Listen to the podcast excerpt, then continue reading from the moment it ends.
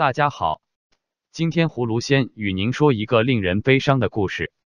据报道，前不久，处于阿富汗兹尼省贾古里区的美军阵线，多名美军闲来无事，就在周边的居民区进行溜达闲逛。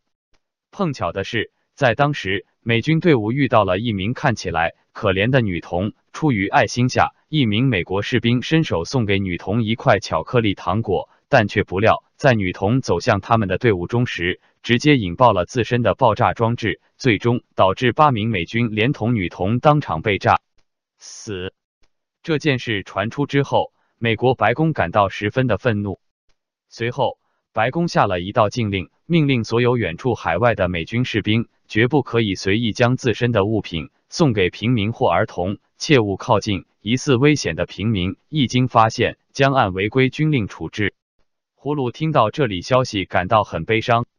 一个善意的举动竟会招来杀生之祸，并且来自一个幼小的女童。如果没有战争，她应该在幼儿园快乐的玩耍，又是谁利用一个小女孩作为战争的工具呢？接着，葫芦与您说说中国失业情况。中国农业农村部发表报告指出，至12月初，中国已经有约740万名农民工从城市回乡。虽然农业农村部宣称这些人是要回乡创业，但事实上就是失业。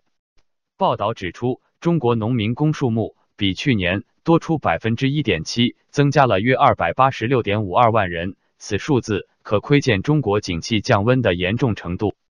除此之外，中国在2018年农民工之外，还有200万失业人口，表示总计可能有1000万人待业中。港媒《经济日报》的社论则指出，中美贸易战让中国失业人数高速攀升，且外国与中国企业都纷纷将生产据点移出中国，让中国国内的人力需求迅速下滑。财新网于11月28日于微博曾发表就业寒冬来临，202万条招聘广告消失了一文，表示今年4月到9月之间，中国过去的征才广告数量从285万缩减到83万条，消失了202万条征才广告，这代表中国企业的征才需求正在急剧下跌。而在消失的202万条广告中，有 65.6% 是来自500人以下的中小企业。网易新闻于10月22日也发表刊出题为《今年上半年国内504万家企业倒闭，失业人数超过200万》的报道。上半年还有453家上市公司董事长辞职或被炒。中国就业研究所与人力网站智联招聘合作，于10月23日联合发布了2018年第三季度中国就业市场景气报告。此报告基于智联招聘大数据的分析与预测，指出今年7到9月的求职申请者人数与4到6月份相比减少了 24.37%， 企业方的招聘人数也缩小了 20.79%。 另外，7到9月间相关企业的录取人数比去年同期减少了 51%。 葫芦预感到，随着中国经济的下行，会有越来越多的人失去工作，2019年将是一个就业严冬。最后，葫芦与您说印尼海啸的事。印尼爪哇岛与苏门答腊之间的巽他海峡2018年12月22日晚9时半遭遇可能因火山爆发导致的海啸，到次日已经造成至少222人死亡，842人受伤。印尼官员估计，这次海啸与海峡中的喀拉喀托火山爆发，引发海底岩层滑坡和月圆引发涨潮等因素有关。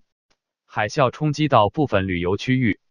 喀拉喀托火山是近代喷发最猛烈的一座活火山之一。1883年，它的最大一次爆发是人类有历史记录以来造成人员伤亡最严重的火山海啸灾害，共造成不同区域超过 3.6 万人死亡，其威力相当于广岛原子弹爆炸受到冲击的 1.3 万倍。印度尼西亚群岛是火山地震多发地区，发生在海底的地震还经常会引发海啸。